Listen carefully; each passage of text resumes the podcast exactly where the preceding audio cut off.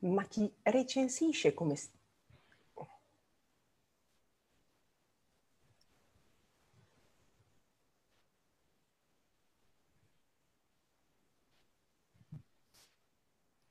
Buonasera a tutti, buonasera da Claudia Baldini, l'arte del comunicare, in compagnia di Eleonora Epis per il nostro appuntamento settimanale di recensione libri. Ciao Eleonora. Buongiorno Claudia. Allora, se c'è qualcuno in diretta, se ci dice se funziona tutto, perché i problemi tecnici sono all'ordine del giorno, ma oramai noi siamo tranquilli anche se, se non si sa se funziona o no. Se ci date un feedback, ci fate un piacere. Noi nel frattempo cominciamo, cominciamo a chiacchierare. Vai, ti lascio la parola. Molto bene, allora abbiamo fatto i primi tre, anzi i primi diciamo 0, 1, 2, 3 arcani e siamo arrivati oggi alla nostra pape, eh, scusate, imperatrice, imperatrice. Questa carta è una donna in potenza, è una donna che oltrepasserà i suoi limiti, è una donna che sa che la creatività e la forza vitale le appartengono come vedete da, dal disegno, è una donna con le gambe aperte, quindi è una donna che parto, ha partorito e creerà delle grandissime cose. Questa carta mi ha spinto a scegliere una delle autrici statunitensi, credo più famose nel campo dell'horror. Eh, campo che in tanti adorano, fra l'altro a me è proprio instradato nel mondo della letteratura, e tanti che contestano perché è sempre un genere che non si capisce mai se è romanzo, se è finzione, se è realtà. E questa donna, devo dire, è stata straordinaria perché col libro che abbiamo scelto, che appunto è La regina dei dannati, dovete scusarmi, io non, da ragazzina toglievo tutte le copertine ai libri, quindi ho i libri nudi. Eh, meno male che il conto- è il contenuto che conta, meno male. Esattamente. Esatto. Praticamente questo libro, per molti che non sanno chi è, che cosa scrive, faccio una piccola sinossi per introdurvi poi al libro che è. Arrais viene, diviene famosissima per il famoso film Intervista col vampiro, cioè più, uno dei suoi personaggi più famosi è Lestat, il vampiro.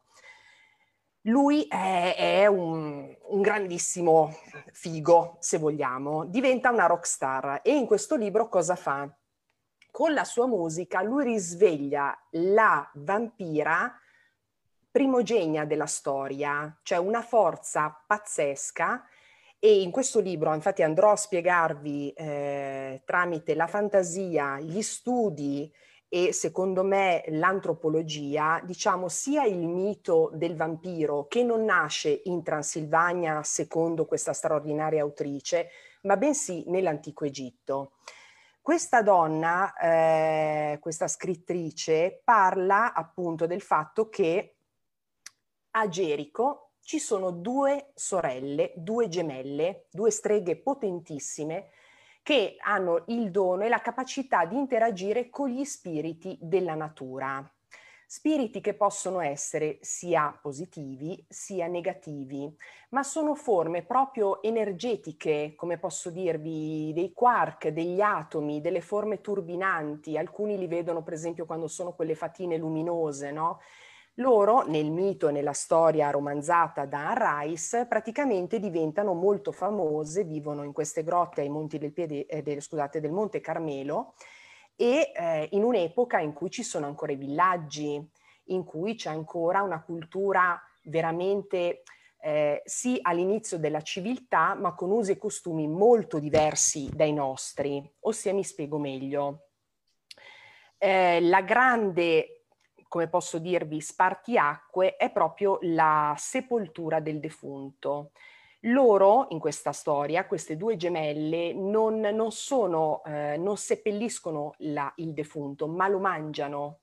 Ossia il cannibalismo, per come era visto in quell'epoca, cioè faceva sì che il morto tornasse al vivo in un continuo, con una sorta di ciclo.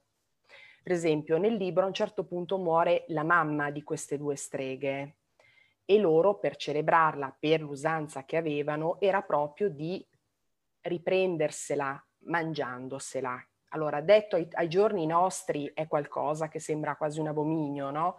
Ma invece storicamente voi sapete che si usava negli eserciti che il perdente, cioè il vincitore, mangiasse il nemico, perché si diceva che prendessi le sue forze no? a testimoniare ti ho vinto, prendo mia la tua forza. Diciamo che il cuore tanti eh, aborigeni. Esatto, esattamente, cuore e cervello tantissimo, eh? quindi la, la, ragione, come tutti i dati, le cose, cioè era proprio un appropriarsi in modo molto fisico dell'altro, farlo diventare te stesso, no? Cosa succede? E qui entro nella storia vera e propria di questo romanzo. Queste due streghe potentissime, Mekare e Mearet, praticamente sono molto famose perché la gente va da loro, va da loro a chiedere la qualsiasi, no? Il fatto è che sanno anche, con l'aiuto di questi spiriti che le amano, perché fondamentalmente loro creano una sorta di rapporto quasi quotidiano con queste entità, loro comunicano, si sentono e si crea un affetto come fra due persone viventi e normali. A un certo punto si rendono conto che se tu li agglomeri, tutti questi spiriti, riescono addirittura a produrre la pioggia, che per l'epoca produrre pioggia e innaffiare i campi, tu sai che significava la ricchezza o la povertà di un popolo, la carestia o la vita. Quindi la loro, come posso dirti, fama si espande e raggiunge addirittura l'Egitto, la terra di Kemet, dove lei, dove appunto Rice, dice che esiste questa coppia di reali che si chiamavano Akasha ed Enkil che vogliono assolutamente interagire con queste due streghe potentissime mandano un, mess- un messale, un messaggero che invitano le due a venire a corte. Ma come le due ricevono la tavoletta di argilla, capiscono che se andranno da questa regina succederà un disastro, cioè eh, capiscono già che tira male l'aria. Cosa succede? Quindi ringraziano e dicono mm, no, facciamo anche no, no diciamo guardate no, siamo grazie. molto no grazie esatto no, grazie. stiamo a casa nostra invece che cosa succede quella sera uno degli spiriti perché voi dovete sapere in natura ci sono sempre le eccezioni come sempre una di queste presenze descritta sempre nel romanzo ha invidia rispetto alle altre entità della carnalità che hanno le due sorelle e la madre. Quindi che cosa succede? Le attacca per, mm. perché loro continuano a dire ma senti non fare dispetti, senti comportati bene, ma questa entità è talmente forte e potente che attacca la madre e la graffia. Lei si spaventa perché non, le, le, entità non hanno questa forza addirittura fisica di farti del male, invece questo spirito talmente potente riesce a farlo. Dopo poco questa, la, la strega madre delle due gemelle si ammalerà e quando torna il, come si dice, il corteo degli eserciti di Akash e Denkil, perché con la prima hanno detto, ah non l'avete capita con la prima, adesso veniamo a prendervi male con la seconda. Quando arriva appunto l'esercito a prenderle per portarle in Egitto, ma non più da ospiti, ma da prigioniere, le trovano che si stanno cibando della mamma che è appena venuta a mancare. Quindi cosa succede? Colte sul fatto loro stanno eseguendo un rito di grande rispetto e amore per la loro cultura, no? Abbiamo detto prima. Loro arrivando distruggono tutto il villaggio, tirano giù l'altare, quindi è anche un sacrilegio per loro e per le entità che appunto le facevano da custodi. Quando arriveranno in Egitto, non ti dico già che clima c'è fra le due sorelle e la regina. Regina, già una guerra, perché poi la regina le chiama le cannibali, dice ma voi questo culto è terribile, no? Noi adesso i nostri morti li vendiamo, li seppelliamo, creiamo delle strutture bellissime, quindi siete proprio delle, come posso dirti, primitive, siete, cioè non potete essere streghe, non potete essere, eh, come posso dirti, avere un potere tanto grande se siete così primitive. E loro capiscono che, cioè, eh, si si andranno a incornare praticamente, anche perché loro gli dicono guarda che la divinità che tu promulghi non esiste, sono queste entità minori che fanno muovere le tende, che spostano, che fanno, che ascoltano le vostre preghiere, non è la divinità massima che tu stai promulgando. Eresia nell'eresia, quindi figurati, cioè, eh, il dramma è scoppiato. Allora che cosa succede? Lei, terribile la regina, che appunto vorrebbe, teorica, dietro a un'etica molto alta, dietro a in realtà vorrebbe il potere di queste due, perché loro due gli testimoniano a un certo punto, chiamano a sé tutte queste entità, le entità corrono e fanno su un rebelot nella corte, piatti che volano, tende che si strappano, cose così, mm. e ovviamente per chi era lì rimangono tutti scioccati, no? Ma loro sanno cosa c'è dietro, non c'è niente di... però all'epoca era una roba pazzesca, lo sarebbe anche oggi in verità Fatto sta che la regina dice, ah sì, fa io comunque sono convinta che voi due siete due donne normalissime. Quindi le fa violentare dal suo primo generale e le lascerà andare a casa. Miracolo, Violente. perché io quando l'ho letto all'inizio ho detto queste due per me pizze, cioè, fanno una bruttissima fine. Invece succede di peggio, che la sorella più grande, anche se sono gemelle, quella nata prima, che ha leggermente più, non poteri, però ha un rapporto molto diverso con l'entità, specialmente con quella maligna, gli dice, senza dirglielo, fagliela pagare alla regina. Quindi che cosa succede? Loro tornano a casa, una è incinta del generale che le ha violentate, e l'altra invece bella tranquilla, ma sapendo che in Egitto sta succedendo di tutto, perché dem- lo spirito demone è arrivato in corte e ha fatto succedere di tutto e di più.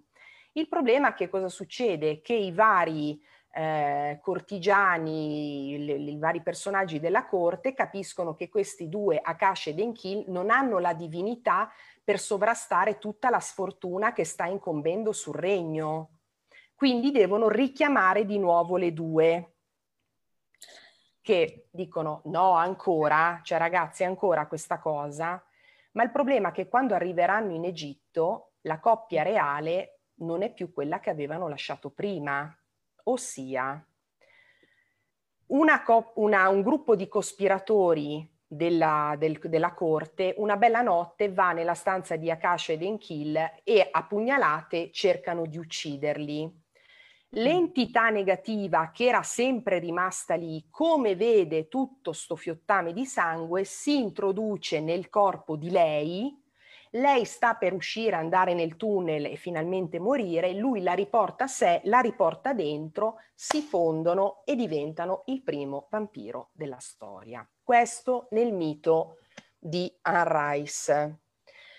Cosa succede? Stiamo parlando di un'epoca dove ancora non ci sono tutta una serie di divinità egizie, attenti bene, loro addirittura erano ancora Ra, siamo, cioè sono antecedenti, secondo questo romanzo, al mito di Iside e di Osiride, che si accosta molto alla storia che ti sto andando a raccontare, perché infatti sarà lei, Akasha, a dare la vita da vampiro a Enkill, perché lo vede morente, ovviamente beve il suo sangue, lui a sua volta beve il suo di lei e si crea la coppia mitica.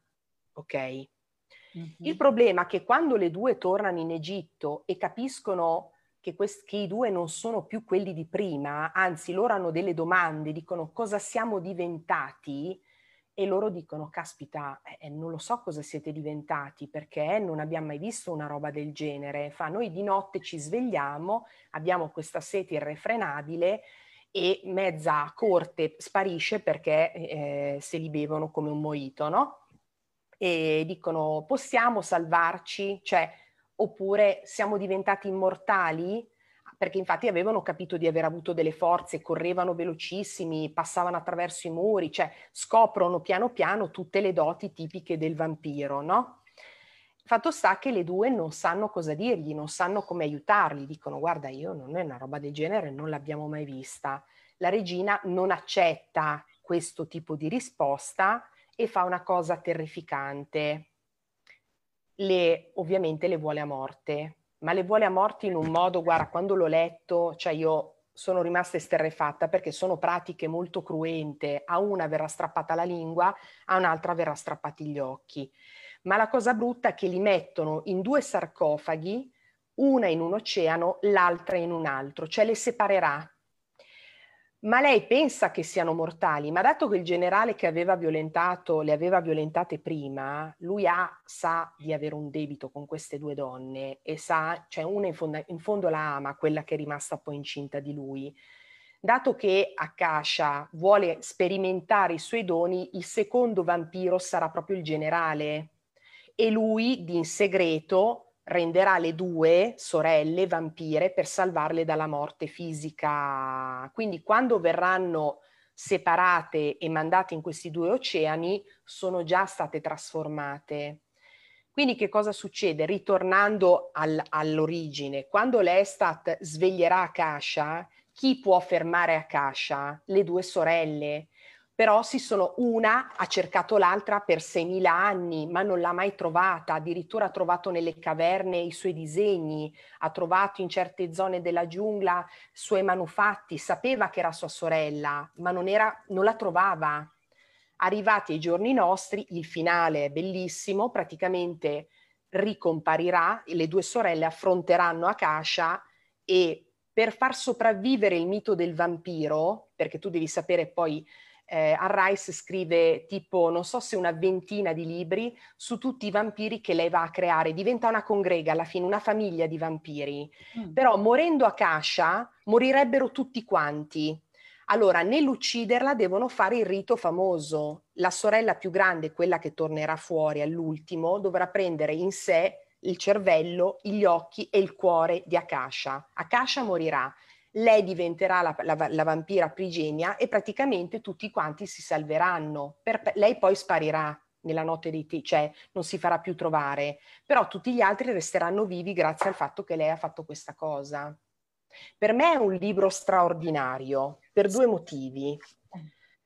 Primo perché c'è, c'è da, da perdere, è storia, cioè quando io leggevo questo libro e avevo 16 anni, cioè, entravo a, a sentire la terra dell'Egitto, il calore, la... sai quando una scrittrice è talmente brava a tirarti dentro, quasi a sentirlo sulla pelle, il, ca- il, vento caldo del Nilo, oppure la, cioè, che ne so, la, la notte stellata, oppure appunto il, il, freddo della grotta. Cioè, eccezionale. Io quando leggevo i libri di scuola non mi, non mi avvincevano così, io sarei stata cioè, una ragazzina che diceva no, cioè io leggevo cioè per capirci. Quando ho trovato lei, cioè, mi è nata una passione per la letteratura mm, che non mi si è più spenta.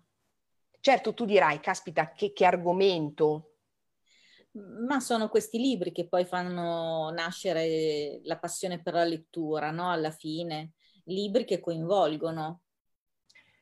Sì, vuoi Al di là che... dell'argomento, che questo è abbastanza, cioè in, in dei tratti è, è, cruento anche, perché si parla di cannibalismo, si parla di rituali, di pratiche molto potenti e mh, insomma e ai giorni nostri inaccettabili. Sì, esatto. E c'è un, un pezzo che vorrei leggere. Bellissimo, Posso vai. Posso leggere? Sì, vai. Anche perché parla eh, di un eh, discorso proprio della natura, della, della scienza e dei rituali di allora.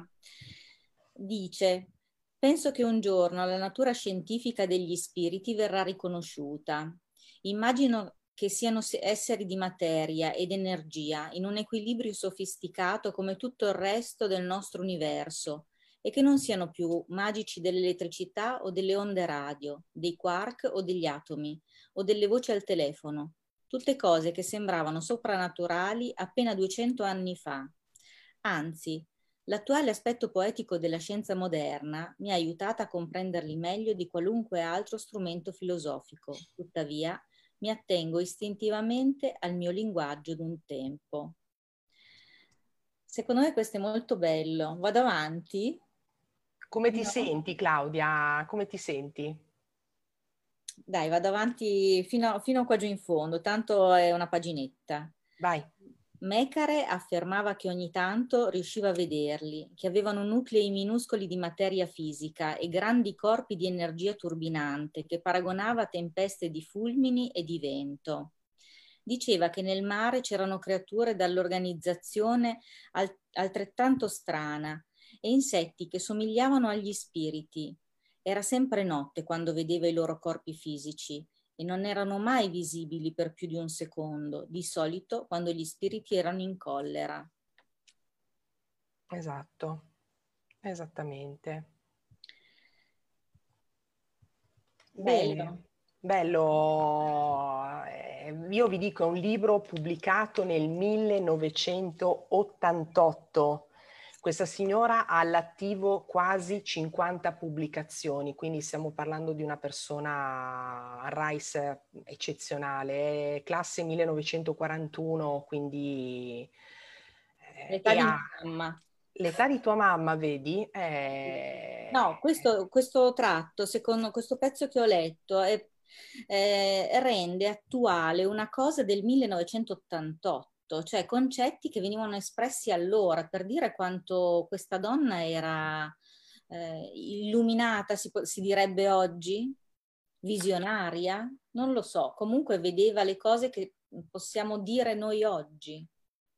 Sì, esatto. Poi lei descrive molto bene in tutti i suoi libri questa organizzazione, il Talamasca, che osserva tutti questi fenomeni, ma senza giudicare o senza inter- interagire, come se raccogliessero tutte le cronache, fra virgolette, del paranormale, di quello che succede nelle, in certe famiglie, in certi stati, in certe, degli osservatori e lei è come se fosse a conoscenza di tutti questi archivi dove vengono raccolte delle informazioni storiche, moderne, ma sempre in chiave, come posso dirti, umano-esoterica. Per me lei è l'imperatrice, quindi mi sembra di aver scelto... Una, l'autrice giusta. L'autrice giusta, sì. E poi vorrei concludere con questa frase per gli scettici. Vai, vai. Per gli scettici dei giorni nostri, sì. che dice, si direbbe che la specie umana sia divenuta immune a queste cose. Quando si parla di spiriti, di divinazione, di entità, si direbbe che eh, ancora oggi eh, c'è questa diffidenza eh, invece eh, più se ne parla, meno si ha paura, come si dice sempre, vero o no? Eh, eh, direi di sì. Allora, noi abbiamo fatto la nostra diretta, vi abbiamo tenuto compagnia anche oggi. Grazie mille Eleonora perché scegli sempre dei libri eh, perfetti sull'energia dell'arcano della giornata. Oggi c'era l'imperatrice. Il 3, esatto, esattamente. Grazie, Grazie a voi. Eh.